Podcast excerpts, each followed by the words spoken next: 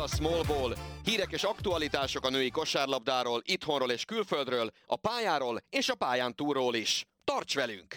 Na, szia Norbi!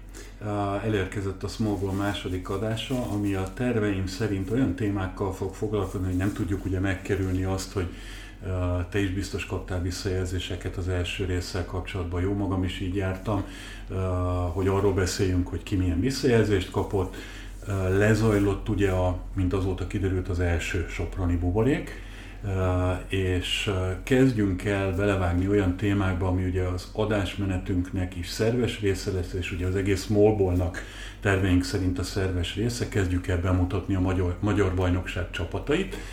Én kiválasztottam egy csapatot, aki nekem nagyon izgalmasnak tűnt a bajnokság elején is, és most is ugyanígy van a helyzet.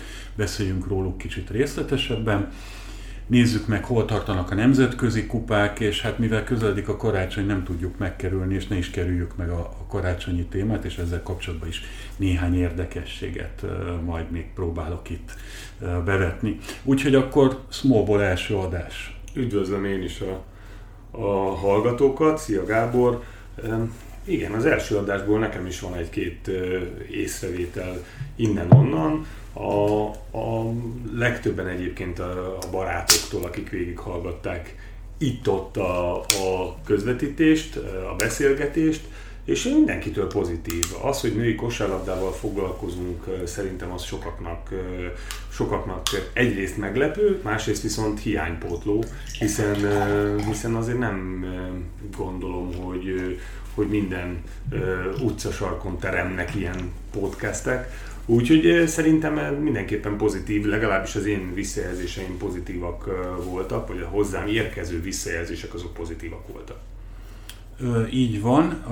Ugye nem volt annyira egyszerű helyzete annak, aki megpróbálta meghallgatni az első adásunkat, már csak azért is, mert küzdelmes volt bekerülni a Spotify podcast listájába, és hasonlóképpen az Apple-nél is eltelt egy pár nap, de most már rendben vagyunk, úgyhogy már most is akkor buzdítanék mindenkit, hogy iratkozzon föl, jelezzen vissza, mert a visszajelzésekből tudunk mi is tanulni. Én is kaptam néhány olyan visszajelzést barátoktól, ismerősöktől, amit reményeink szerint már be az adásban is meg tudunk majd lépni, mind technikai, mind tartalmi oldalról is. Úgyhogy akkor szerintem vágjunk bele, és tekintsünk akkor vissza egy picit arra, hogy az előző adásban ugye nagyon sokat beszéltünk a buborékokról, és lezajlott az első buborék, jelesül Sopronba az Euroligába. Uh, így kell egy buborékot megcsinálni, mint hogy a sopraniak megcsinálták, sokkal kevesebb negatív tapasztalat és visszajelzés volt, mint amit mondjuk mi megéltünk a válogatottal. Igen, hát ugye nagyon-nagyon kalandosan indult a dolog, azt azért mondjuk el, mert lehet, hogy van olyan, aki hallgat bennünket, de nem tudta, bár azért ebben nem vagyok biztos. Ugye a négy, négy csapat, aki közül három vendégcsapat lett volna, azok közül a török csapat, a Galatasaray nem tudott megjönni, pontosan a Covid fertőzés miatt így maradt három csapat, a Burzs, a Basketlandes és ugye a Sopron és ezt leszámítva egyébként a későbbiek folyamán tényleg zavartalanul zajlott le az esemény, és mindenféle visszajelzés, hírek, sajtócikkek, mindenki azt mondta, hogy nagyon profi volt, és nagyon, jó voltak a, nagyon jók voltak a meccsek is. Uh, igen, én is azt gondolom, hogy, hogy voltak a mérkőzés bizonyos részei, vagy mérkőzéseknek bizonyos részei, amik magas színvonalúak voltak, illetve voltak olyan szegmensei a játéknak, amiben magas színvonalon teljesítettek a csapatok, de alapvetően azért az látszott, hogy az elmúlt hónapokban viszonylag kevesebb mérkőzés van benne ezekben a csapatokban, és ugye nagyon zaklatott is volt az első része a, a bajnokságnak, bajnokságoknak, hiszen a francia bajnokság sem tudott folyamatosan üzemelni, ott is voltak, akik kevesebbet voltak, akik többet tudtak játszani. Hát Úgy, jelesül, bocs, hogy szabadba vágok, de jelesül, én azt hiszem a Borzs talán két meccset játszott le a bajnokságban. Igen, tehát azért ez látszik, hogy nincsen úgy össze csiszolva egyik csapat sem, mint ahogyan össze volt az elmúlt években, mondjuk december környékére már, már gyakorlatilag mindenki, de egy biztos, hogy és itt ér, ez érdekes nagyon, mert itt nagyon-nagyon fontos szerepe van a védekezésnek, és ebben, és akkor már kicsit szakmázunk is, rögtön a Sopronra érdemes kitérni, mert a Sopron olyan nívót mutat és képvisel a védekezésben az elmúlt években, hogy bizony egész Európa megsüvegedli, ez az egyik. A másik pedig, amikor nincs annyi meccs a lábadban, akkor ezzel tudsz igazán érvényesülni, hogy a védekezésed jó.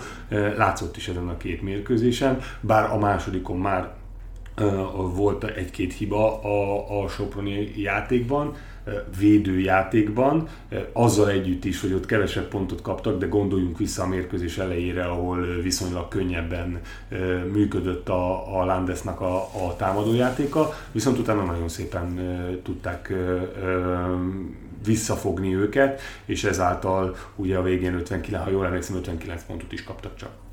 A, bár a mai témánk, már a csapatbemutató témánk nem a Sopron, de itt most nem tudom megkerülni azt a, azt a kérdést, hogy azt mondtad, hogy a Sopronnak évek óta a, a nagyon jó, nagyon kemény védekezés a védjegye.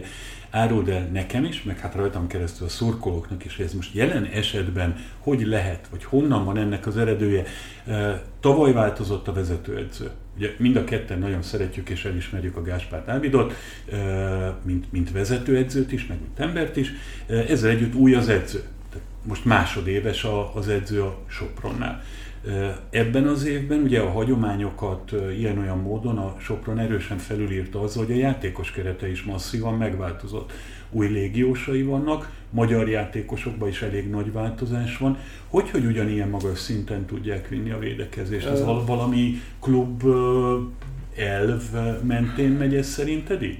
Én, én azt gondolom, hogy nem csak, nem csak az elmúlt egy-két évre kell visszatekintenünk, hanem 6-8, akár 10 évre visszamenőleg mindig igaz volt az, hogy a, a Sopron jó, jól védekezett, és ugye akkor itt citáljuk ide a, a nagy klubokat, mondjuk a nagy fotballklubokat, mindig azt mondták, hogy mindig azt mondják, hogy olyan vezetőedzőket választanak, aki az aktuális klubmodellnek, az aktuális klub filozófiának megfelel és akkor itt ki is hagyhatjuk egyébként az aktuális szót, mert, mert nem is feltétlenül csak az aktuális, hanem a, a hosszan tartó, az éveken, az évtizedeken keresztül tartó klubfilozófiába kell beleilleszkednie egy-egy vezetőedzőnek. Nem véletlen az, hogy a Sopron így választ vezetőedzőt. Gáspár Dávid nagyon sok, ezen kívül Gáspár Dávid például nagyon sokat konzultált Inig ezzel, úgyhogy biztos vagyok benne, hogy onnan is jött egy indítatás. Ugye Gáspinak ismerjük a, a, a kosárlabdás múltját nagyon-nagyon jó edzőktől kapott nagyon komoly csomagot a védekezés tekintetében, és ezt ő, magáévá tette, filozófiává szélesítette, alkotta, és én azt gondolom, hogy nagyon jól vitte tovább azt, ami az, a Sopronnak egy évtizedes tapasztalata volt már. Igen, ez szerintem is így van egyébként. Na, a Soproni buborékot, meg a Soproni Euroliga selejtezőt azzal zárjuk még le, kérlek, hogy ugye a múltkor beszéltünk arról, hogy biztosak vagyunk benne, hogy a szervezés profi lesz. Ez valóban így is lett. A játék színvonaláról ugye beszéltél, de én az eredményeket nem tudom kihagyni. Téged meglepett? Mert bevallom őszintén engem igen, a Sopron győzni tudott, még akkor is, ha a sorsolás egy picit a, a kedvükre ö, tette azzal, hogy nekik volt a legnormálisabb menetrendjük szerintem ott a, a buborékba, de engem személy szerint egy picit meglepett, hogy mindkét francia csapatot meg tudták verni. Engem megmondom őszintén nem. Ez a Soproni játékos állomány ez alkalmas arra, hogy az Euróligában most is nagyot produkáljon, nagyot alkosson. Egy kitétellel, hogyha nem lesz sérülés. Tehát itt a következő hetek, hónapoknak mindenképpen soproni szempontból meghatározhatja azt, hogy, hogy esetleg van-e valaki, aki, aki megsérül. Nem véletlen az, hogy a határbeti helyére rögtön hoztak is játékost, pont azért, hogy ne essen vissza a játékuknak a színvonala. Tehát ez mindenképpen fontos kitétel. A francia csapatok sem leptek meg.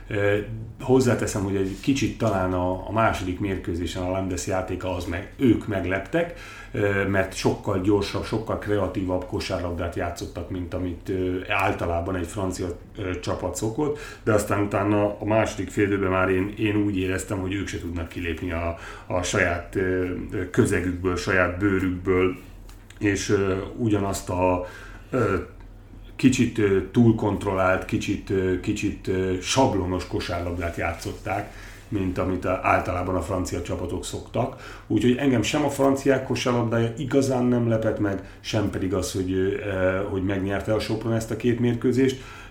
Nagyon kíváncsian várom a jövő hetet a Galatasaray elleni mérkőzéseket, mert szerintem a Sopron elsősorban ott fog leméretődni, nem elvéve azt a, a hatalmas sikert, hogy ezt a két csapatot már megverte, azzal együtt is, és ezt most nagyon-nagyon komolyan mondom, hogy azért a, a francia kosárlabdának nagyon komoly értéke van, nagyon komoly erényei vannak. Jelen pillanatban a Sopron hála Istennek ott tart, hogy, hogy konstans módon képes felvenni velük a versenyt, illetve megverni őket. Jól értem azt, hogy úgy gondolod, hogy a Galata ellen akár nehezebb dolga lesz a Sopronnak? Én, én azt gondolom, hogy igen, játékos állomány tekintetében én azt gondolom, hogy a Galatasaray a csoportnak a favoritja. Talán mondhatom ezt egy kicsit erősebbnek tartom játékos állomány szempontjából, mint a Sopron, de hát ebben az évben a játékos állománynak van a legkevesebb szerepe, mert itt azért sok olyan összetevő van, ami, ami még befolyásolja a mérkőzéseknek a kimenetelét ki mennyit játszott, milyen erőállapotban van, volt-e covidos, van-e covidos, tehát hogy nagyon sok összetevős ez, a, ez az ebben, ebben az évben. Remélem azt, hogy a Sopron megmutatja most a Galata ellen is, hogy képes nagyon jó teljesítmény nyújtani. Ez mindannyiunk közös érdeke. A női, aki a női kosabdát szereti és, és foglalkozik vele, az tudja azt, hogy a nemzetközi porondon milyen nehéz teljesíteni, és milyen, milyen sokan figyelnek rá hogyha az Euróligában jó teljesítményt nyújtasz. Ez így van, szurkolunk a soproniaknak, és ugye, ahogy itt már tettél is említést rá, hogy most mi, amikor a beszélgetést fölvesszük, akkor még éppen előtte vagyunk ennek a folytatódó buboréknak, ami ugye majd vasárnap költöznek be, és kedden és csütörtökön, ha jól emlékszem, lesz a két mérkőzés, és akkor bizony már négy forduló, vagy négy meccset a Sopron le is játszott úgyhogy szurkolunk nekik. Mi pedig menjünk tovább, és bocsánat, nem menjünk még tovább, mert lépjünk egyet, csak egyet vissza, és maradjunk még a buboréknél a tekintetben, hogy ugye múltkor már emlegettük az Európa kupás rendszernek a változását, hát ez most ott tart, hogy jelen pillanatban még nem hirdette ki a buborékok helyszínét a FIBA, de hogyha jók az információim, és nem tudom, hogy te hogy hallottad, én úgy tudom, hogy több magyar pályázat is érkezett a januári Európa Kupa ö, csoportok megrendezésére, úgyhogy reméljük, hogy ez a buborék ez Magyarországon még folytatni, tódni fog. Én is nagyon remélem. Én nem hallottam igazából pontos sehonnan, hogy lesz, nem lesz, hol lesz, mikor lesz, vagy pontosan azt tudjuk, hogy mikor lesz, nyilván mert január 19-től 22-ig lesz az első. Igen, 17-23, 17, én úgy tudom egészen pontosan már beköltözés tehát Be, beköltözésről, igen. Hát ő, szerintem, szerintem ebben a, a helyzetben azok a csapatok, akik meg tudják rendezni, azoknak komoly előnyük van és akik a, a, a, ezeket hazai pályán tudják végig élni, azok azért biztos, hogy, hogy kisebb eséllyel fertőződnek meg, tehát hiszen nem kell utazniuk, a saját közegükben vannak, nem gyengül az immunrendszerük, most már ilyenekkel is kell foglalkozni a, a kosárlabdában, és akkor ennek, ennek megfelelően én azt gondolom, hogy sok magyar csapat hasonlóképpen gondolkodik, és hát nagyon remélem, hogy minimum egy, de remélem több is Magyarországon lesz, sokkal könnyebben elérhető, és én, én ennek nagyon örülnék. Hát és képzeld el, hogy biztosan túlságosan optimista vagyok, de ugye a jelenlegi állapotok, szabályozások és rendelkezések szerint ugye január 11-ig van az, ami van, ez ugye január 20 környékén van, milyen csodálatos lenne, nézők előtt lehetne kosárlabdázni. De valószínűleg túlságosan optimista vagyok, én ezt elismerem. Szerintem sem, szerintem sem reális egyelőre, legalábbis itt ma ugye nem tudom, a hányadika, december 11-12-én, itt azt gondolom, hogy ez még nem reális. Igen, sajnos, sajnos nagyon kevés jel mutat a felé, hogy ebbe bízhatnánk, de azért amíg az élünk, remélünk. És akkor itt most evickéljünk is át a magyar bajnokságra. Én azt gondoltam, és most akkor ebbe fogunk belevágni, hogy minden részben egy-egy csapatot kiválasztunk, és én most vindikáltam magamnak azt a jogot, hogy először egy olyan csapatot választottunk ki, akit én baromira izgalmasnak tartok. És ez ugyanígy volt már akkor, amikor a felkészülési időszakban kialakultak a keretek, és ez pedig a cegléd. A Cegléd, aki évek óta meghatározó szerepel bír a magyar bajnokságban, néhol kicsit előrébb, néhol kicsit hátrébb végeznek, és amikor idén elkezdték összerakni a csapatot, akkor csak így kapkodta az ember a fejét, hogy ú, egy jó játékos, ú, még egy jó játékos, és gyakorlatilag ott vagyunk, hogy most a bajnokságnak körülbelül a felénél járunk, és a Cegléd egy komoly kérdőjel is, de azért az nagyon nehezen vitatható, hogy, hogy egy igen erős és igen jó csapatot épített föl. Hogy látott ezt? Ugye a Cegli tényleg évek óta ott van a, a legjobbak mögött, az élvonal mögött, és komolyan mutogatja az oroszlán körmeit, és rángatja meg az oroszlán bajszát. Hát például három éve volt, amikor Győrben vitték el tőlünk a bronzérmet az utolsó bronz találkozón, de kupában is voltak igen, már, jól emlékszem, döntőben. Döntősök voltak nagyon... Pécsett a Magyar kupában, így van, így van, tehát komoly eredményeket is tudnak már. Igen, és most ugye egy nagyon ö, tapasztalt, nagyon ö, jó képességű ö, görög edző került hatalomra a ceglédi kispadon, aki már a görög szövetségi kapitány is volt, és, és látszik is egyébként a csapaton, a csapatjátékán, hogy precíz, összerakott, egy kicsit más szemszögből, filozófiából megközelített kosárlabdát játszik, mint amit az elmúlt években, és ez, ez alapvetően segíti most abban, hogy komoly eredményeket ér hessenek el. Nyilván ebben a, a bajnokságban nagyon sok a kérdőjel, még az, azzal együtt is, hogy már elkezdődött, de, sőt egyre több, úgyhogy nem vagyok benne biztos, hogy ki tudja magát teljesen futni ez a, a csapat, de, de képesnek, viszont képesnek tartom arra, hogy akár négybe is kerüljön. Ti játszottatok, te játszottál, meccseltél konkrétan uh, Kostas Keranides ellen? Tehát a, görög válogatott ellen? Nem, mi nem, nem. játszottunk uh, ellenük, uh, vagy pontosan én nem voltam, uh, én nem voltam a szövetségkapitány akkor, amikor a görögök ellen kellett játszani a magyar válogatottnak, de ő egy nagyon felkészült, nagyon okos edző kollega. Hát ugye a görögök nagyon komoly sikereket tudnak most az elmúlt években maguk mögött, hiszen világbajnokságon szerepeltek, baromi jó csapatuk volt, Európa bajnoki érmet szereztek emlékeim szerint.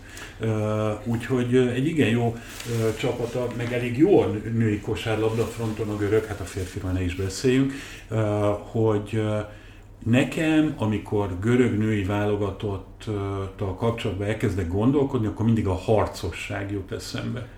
Tehát a, a görög női, ugye nálunk Győrben volt görög női válogatott játékos, éppen a tavaly előtti szezonban, azt hiszem, Artemis Panu személyében, aki, aki pontosan ezt képviselte. Irdatlan küzdeni tudás, jó csapatjáték, jellemző ez általában véve szerinted a görög kosárlabda, és így akkor erre az edzőre is? Hát nézzük csak meg, így van. Tehát ha, egyért, ha egyszerűen kéne válaszolni, akkor annyit mondani, hogy igen. De hogyha ha egy kicsit elkezdjük kifejteni, ugye Szotoriú személyében az a bizonyos generáció uh, itt van most a mindennapjainkban benne, és a Ceglédi csapatot erősíti, amelyik nagyon komoly sikereket élt el. Ugye Málci volt a, a fővezére annak a csapatnak annó.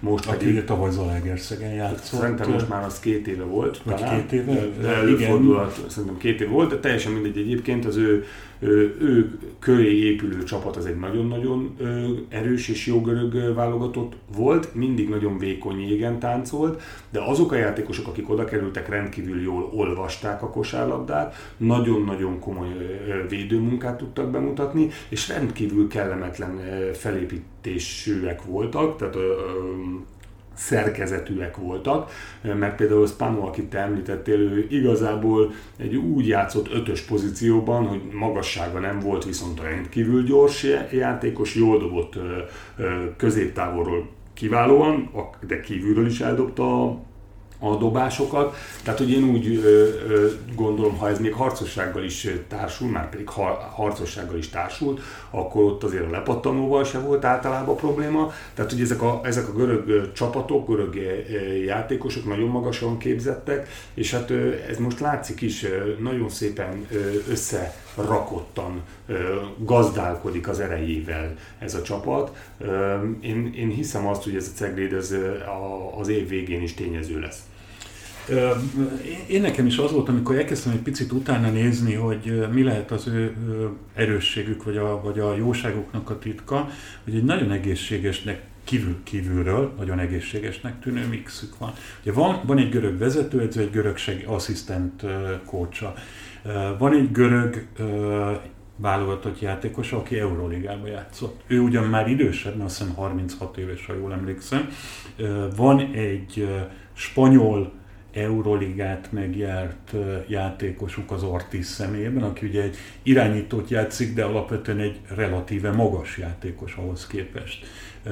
És azok a klubok, amikben ő játszott, azok még az Euroligában is komoly klubnak számítanak. Tehát Salamanca, a Polkovice, a legutóbb azt hiszem a Castors Brainbe játszott, ami, ami azért tavaly, tavaly előtt elég komoly meglepetéseket hozott az Euroligába.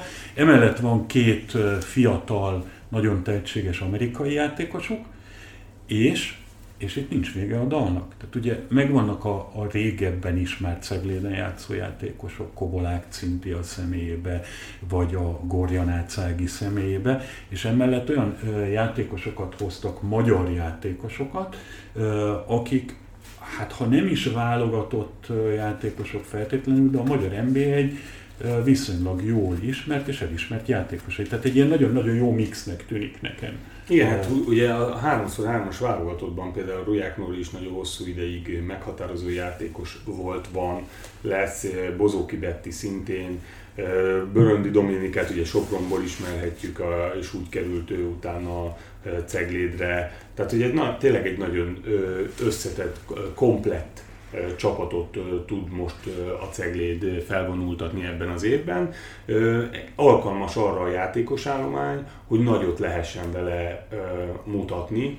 Sok összetevős azért ez, tehát hogy, hogy nem feltétlenül elég az, hogy, hogy ennyi játékos van, nem feltétlenül elég az, hogy ennyi minőségi játékos van, ezeket még jól kell mozgatni, jól kell filozófiát adni nekik, jól, jól kell védekeztetni, nagyon-nagyon fontos a, a, az összhang a játékosok között, a játékkapcsolatok a játékosok között, tehát azért ez egy, ez egy folyamat, és ebben a folyamatban most a, a ceglét szerintem jól áll. Szerintem egy kicsit azért figyelmeztető jel volt ez az utolsó mérkőzés. Én megmondom őszintén, hogy, hogy ha, ha kérdezte volna valaki, akkor valószínűleg azt mondom, hogy a Peac otthonában ők tudnak nyerni. Végül aztán most ugye nem tudtak. Egyébként ennek megmondom őszintén egy picit örülök kis virág szempontjából, aki, aki, aki szenzációs teljesítmény nyújtott, és nagyon örülök annak, hogy, hogy azt láttam tőle, amit szeretnék látni egyébként a válogatott tekintetében is, mert végre belülről láttam dolgozni, úgyhogy láttam azt, hogy, hogy milyen centertechnikák vannak, hogy elmegy a lepattanóért, úgyhogy először is Csirkeferit kellene most fölhívnom rögtön az adás után, és utána pedig a virágot, hogy, hogy elmondjam nekik, hogy én nagyon örülök és nagyon gratulálok nekik. Igen, nagyon jó felé vitted a szót, mert én pont azt akartam mondani, hogy a tegnapi meccset leszámítva, ezt a Pécs meccset leszámítva, én amikor nézegettem a Ceglédiek eredményét, én azt mondtam, hogy egy kisiklás van, a Vasos elleni otthoni vereség. Azt igazából akkor se értettem, azóta se értem, hogy hogyan történt, de hát ilyen van. Szokták mondani labda gömbölyű, meg hasonló frázisokat. Előfordul, hogy nem sikerül semmi, a másik oldal pedig alkalmasint jól játszik és él a lehetőséggel.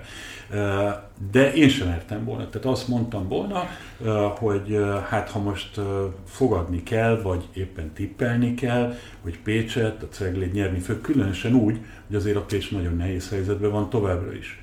Tehát a, a felnőtt játékosok, az U20-as játékosok pozíciójában én nem is tudom, hogy mekkora hiányuk van. Most, ha a Ferit fölhívnánk és megkérdeznénk, akkor biztos jaj veszély kellene mondani egy óriási számot, és egyébként így van.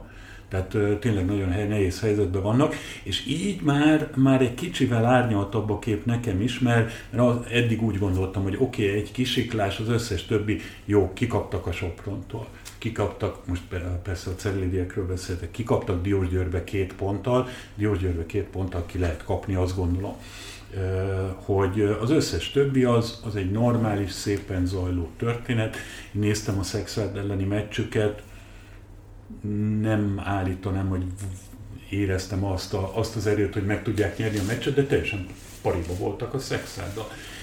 És, és azért azt szerintem sokat számít, úgyhogy én, én továbbra is azt gondolom, hogy, hogy aki a bajnokságban messzire akar jutni, annak biztos a Cegléddel számolnia kell, mert ez a Cegléd ez egy jó csapat, és jó játékosokkal, és valószínűleg én ugyan kevésbé ismerem, de jó szakvezetővel.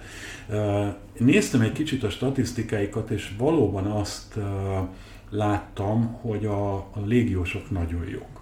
Tehát az Ortiz is a, a valértékekben a bajnokság elsői között azt hiszem harmadik helyen áll, a Sotirio is uh, asszisztokban, védőlepattanókban, meg, meg általában, tehát ő rajta, amikor a, a meccseket nézi az ember, tényleg azt lehet látni, hogy hogy az a vezér, amit az ember így kívülállóként is gondol egy csapatról. Úgyhogy én azt gondolom továbbra is egy nagyon egészséges mix, de még, még nem látom, hogy hova lehet kifutniuk. Igen, de ez, ebben a bajnokságban így lesz végig. Tehát itt az utolsó pillanatig mindenkinél remegni fog szerintem a léc, hiszen nem tudod, hogy mikor, milyen helyzetben találkozol egy nálad erősebb, gyengébb, azonos képességű csapattal, aztán nem beszélve arról, hogy rájátszás, hogyan fognak összeállni a, a csapatok. A kereteket látjuk egyelőre, és itt most egy pillanatra térjünk vissza a Vasasra. A Vasas nekem ugyanolyan kellemes meglepetés, ugyan ők játszották, ha jól tudom, a legkevesebb mérkőzést, hogyha jól emlékszem, akkor ötöt, de, a, a, de nagyon-nagyon jó szellemben játszanak, hihetetlenül fiatalok, agilisak, és nagyon-nagyon jó koncepció van mögéjük rakva. Én azt látom, hogy, hogy ők képesek lesznek komoly meglepetésekre is, úgyhogy én nekem is nyilván egy pici meglepetés az, hogy, hogy tudtak nyerni Cegléden, de alapvetően ezzel a Vasassal legalább annyira kell most számolni, és nekem azért is szimpatikus még a Vasas, mert ott azért sokkal nagyobb teher van a magyar játékosokon is, és ez, ez feltétlenül fogja őket repíteni, összetartóbb közeget tudnak általában azok a csapatok összerakni, akiknek a magyar játékosaik erősek. Szóval én, én azt mondom, még egyszer is itt lezárva pontot téve talán erre a, a, a, a kis fejezetünkre, hogy a Cegléd nagyon jó, ebben az évben én nagyon sokat várok tőlük, de az utolsó pillanatban fog igazából kiderülni az, hogy mire, mire képesek és milyen érték van bennük. Jó, oké. Okay. Uh, akkor zárjuk is le ezt a témánkat, uh, illetve talán annyiban ne zárjuk le, hogy uh, van-e, van-e arra tipp, egy javaslatod ki legyen a következő részben, akiről beszélünk? Beszéljünk a Vasasról, mondjuk. Legyen a Vasas. Olyan, Jó, olyan okay. szép játékot játszanak, hogy érdemes lenne róluk beszélni talán. Jó, oké, okay. legyen ez így. Akkor viszont megpróbálom azt elérni, hogy oda meghívjunk Vasasos vagy játékost, vagy szakvezetőt.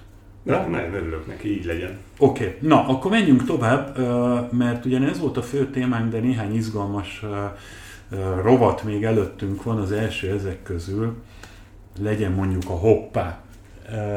Hoppá mégpedig azért, mert ebbe mindig olyan kérdéseket fogunk megtenni, amit, amit, amit oda-vissza, oda-vissza megpróbálunk megválaszolni.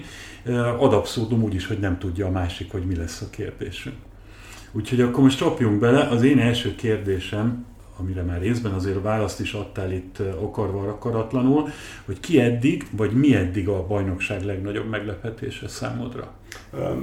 Nyilván nagyon kialakulóban van a bajnokság, de nekem jelen pillanatban a Vasas és a Cegléd az, amelyik, amelyik kimagasló a saját lehetőségeit a legjobban fogja a legjobban alkalmazza, a legjobb, legjobban tudta eddig kiszélesíteni, és hát nyilván vannak még csapatok, akik nagyon erősek, például a Győr is ugye nagyon komolyan mutatja az oroszlán körmeit, úgyhogy én ezt egy jó bajnokságnak tartom, egy picit átrendeződött ahhoz képest a bajnokság, ami múlt évben mutatkozott.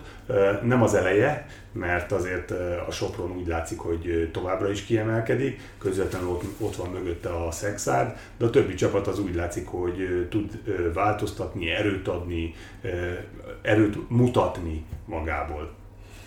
Jó, én nagyon sokat morfaníroztam, hogy mit válaszoljak a saját kérdésemre, és, és én most egy embert, egy játékost fogok mondani, mert nekem a, a legnagyobb meglepetés az a Gabby Williams.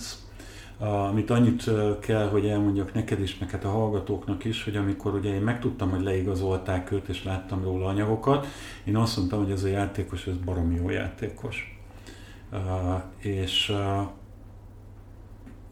így is meglepetés, mert szerintem még jobb játékos, mint Rendkívül fizikális. Tehát én nem is tudom, valamelyik soproni barátomnak mondtam pont a minap, hogy nálam kívülállóként nagyon kevés uh, ember tisztelte jobban a Czörvendákicsot, meg, meg szerette a játékát, a, amit láttam a személyiségéből, de én azt hiszem, hogy a Sopronnak nem hiányzik most a Czörvendákics.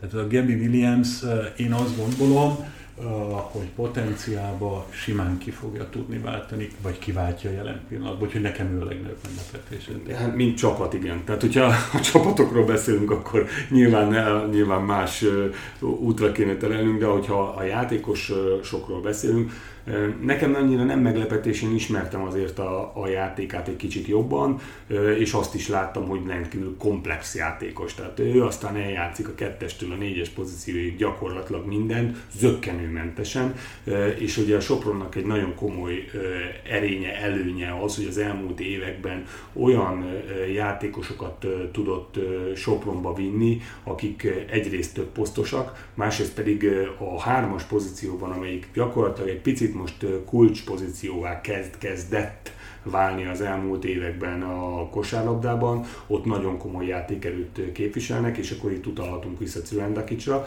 aki ugye négyesből lett hármas, de Gabby Williams már eleve mindent el tud játszani, rendkívül atletikus, nagyon fizikális és nagyon jó dobókészségű játékos, úgyhogy a Sopron nagyon jól választott. Ez így van, ez így van. Na, akkor menjünk egyet, lépjünk ismét.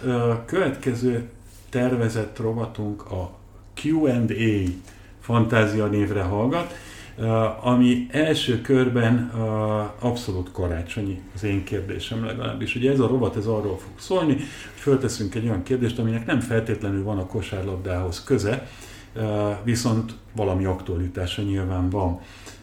Úgyhogy én most karácsony közelettével azon gondolkodtam, hogyha megkérdezném tőled azt, hogy mi az a, a karácsonyi film, amit ha teheted, vagy tehetnéd, minden karácsonykor megnéznél, akkor mit mondanál rá?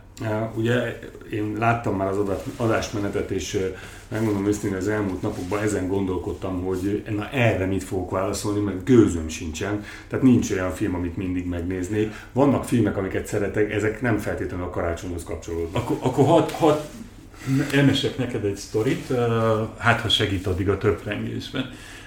Én az irodában, amikor a kollégáimnak elmondtam, hogy ilyen tervem van, akkor nagyon-nagyon izgalmas válaszokat kaptam. És most nem feltétlenül nevesítve, bár egyet azért fogok közülük nevesíteni, elhangzott például a keresztapa, amin annyira hökkentem meg, hogy majdnem leestem a székről konkrétan.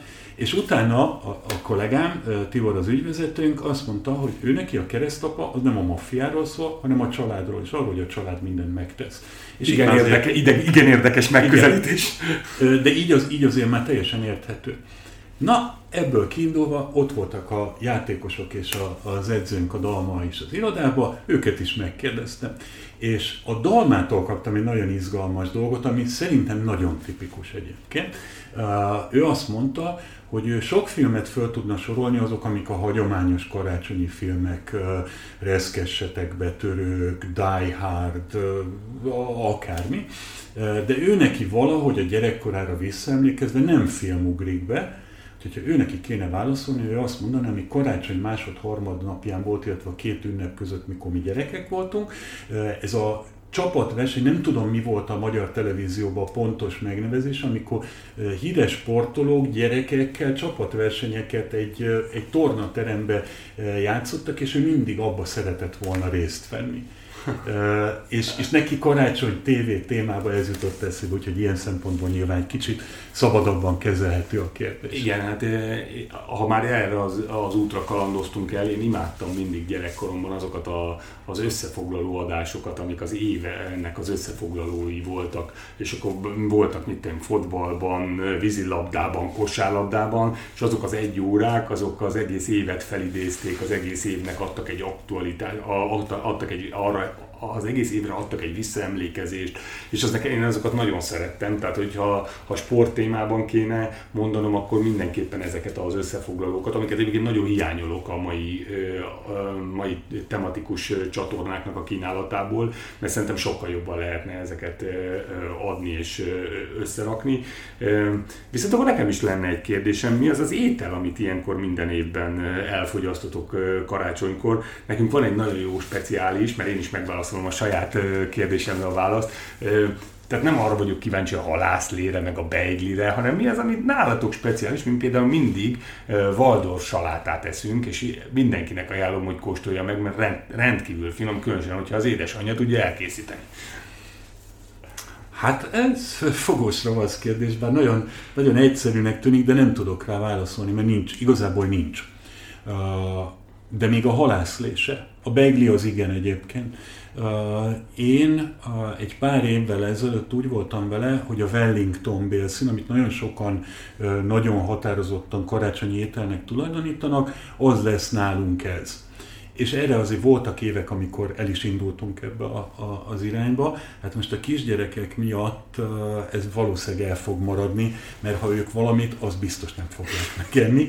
Úgyhogy azért meg az ember nem csinálja meg, hogy utána hm, Úgyhogy, úgyhogy nem is tudom bevallom őszintén, a pulyka, Kérdezd pulyka meg a nem, rendben, de akkor még én is hadd had, had, csatoljak vissza, mert a, az én filmes válaszomat azt még mondom, hogy a kollégáimat azokat felemlegettem. Nekem egy nagyon-nagyon régi film az, amit én egyébként nagyon hosszú éveken keresztül mindig meg is néztem karácsonykor sokszor tévén, egyébként, aztán utána DVD-n, az Élet csodaszép címmel, és most, ahogy készültem az adásra, megnéztem, hogy 1946-os film. Fekete-fehér, azt hiszem James Stewart a főszereplő egyébként, nagyon aranyos, nagyon kedves, nagyon, hát ugye most már 60-70 éves film, 74 éves film, úgyhogy ennek mindenfajta esetleges negatív, negatív attribútumával együtt, de, de az olyan, hogy azt tényleg azt mindig meg tudom nézni, és azt nem állítom, hogy minden évben megríkat, mert az talán egy kicsit túlzás lenne, de bizony el lehet rajta érzékenyülni, úgyhogy azt egyébként mindenkinek jó szívvel ajánlom, aki nem ismerte, az mindenképpen nézze meg szerintem. Nekem nagyon bejön. Elfogadom, szerintem ez mindenkinek más jelent. Nekem egyébként soha nem a filmekről szólt a karácsony, bár hogyha, ha nekem is kéne valamit mondanom, akár filmek tekintetében, akkor én biztos, hogy inkább, leginkább egy Terence Hill, Bud Spencer filmnél időznék el, vagy akármelyiknél, vagy mindegyiknél, csak kapcsolhassam be és nevethessek rajta, bár egyik se karácsonyi film, de mégiscsak, mégiscsak a leg számomra a gyerekkoromat visszaidézően legviccesebb filmek azok ezek. Jó, hát akkor mai listánk végére értünk, illetve hát annyiban nem értünk még a végére, hogy amit már az adás elején is mondtunk, hogy iratkozzatok fel, most már elérhetőek vagyunk a Spotify-on és az Apple Podcast csatornán is, reményeink szerint majd ez tovább fog fejlődni. Én pont most, amikor jöttem ide a felvételre, akkor láttam, hogy a, a podcast linkje megtalálható már a V-Basketnek a, az oldalán is úgyhogy, úgyhogy reméljük egyre több helyen tudtok majd találkozni vele, és azt kérem, vagy kérjük, hogy tényleg jelezzetek nekünk vissza bármilyen csatornán is, hogy, hogyha van olyan téma, amiről beszéljünk, érdekes lehet, akkor azt megpróbáljuk napirendre tűzni, és és kívánjunk boldog karácsonyt mindenkinek szerintem ebben a nehéz időben, mert hogy idén már biztosan nem fogunk karácsony előtt jelentkezni, az nem kizárt, hogy a, a két ünnep között még megpróbálunk fölvenni egy adást, és akkor itt bocsánat, még egy kérdésre, ha hadd térjek vissza. Ezt hogy látod te, Norbi, hogy most idén a, a női csapatoknak szinte ünnepei nem lesznek 23, 27, 29, 30, ezek mind meccsnapok. Azért ez elég kegyetlen. Igen, most mondhatnám azt, hogy profi játékosokról van szó, Fön, nem, akarok, nem akarok párhuzamot vonni, de tíz évvel ezelőtt föntültünk a Barcelonában a Camp Nou-nak a lelátóján a feleségemmel májusban, 9 fok volt, zuhogó eső, és a feleségem diderekben mellettem megegyezte, hogy, hogy ezek a szegényeknek, ezeknek játszaniuk kell esőben, és akkor én azt mondtam neki, hogy te normális vagy? Hát ezért vannak fizetve. Nem szeretnék, ez csak inkább egy sztori volt, nem szeretnék nagyon párhuzamot vonni a két dolog között, de ettől függetlenül az biztos, hogy én nagyon örülök neki, hogy vannak mérkőzések, mert a, a karácsony ideje alatt sem felejtjük el a női kosárlabdát, folyamatosan foglalkoztatja az embereket, ilyenkor képesek az emberek is leülni, és talán egyel több mérkőzést megnézni, mint amit egyébként tennének, úgyhogy a játékosoknak ez egy nagyon fájó és nagyon rossz pont, ebben biztos vagyok, az edzők ugyanúgy, de ettől függetlenül ez a szórakoztatás tekintetében, az eladhatóság tekintetében szerintem nagyon fontos, és egyébként meg fizikailag talán ebben az évben belefér, hiszen azért voltak olyan hetek, volt akiknek hónapok, akik, akik, amik olyan csapatok, akiknek ki kellett hagyniuk a bajnokságból, így aztán most egy picit talán összecsúszik a program, de szerintem ez most vállalható. Jó, hát akkor békés boldog karácsony neked is, családodnak is, és minden hallgatónknak is. Ugyanezt Találkozunk, is ha minden jól megy két ünnep között, vagy az új év legelején, addig meg hajrá! Hajrá, szép napot!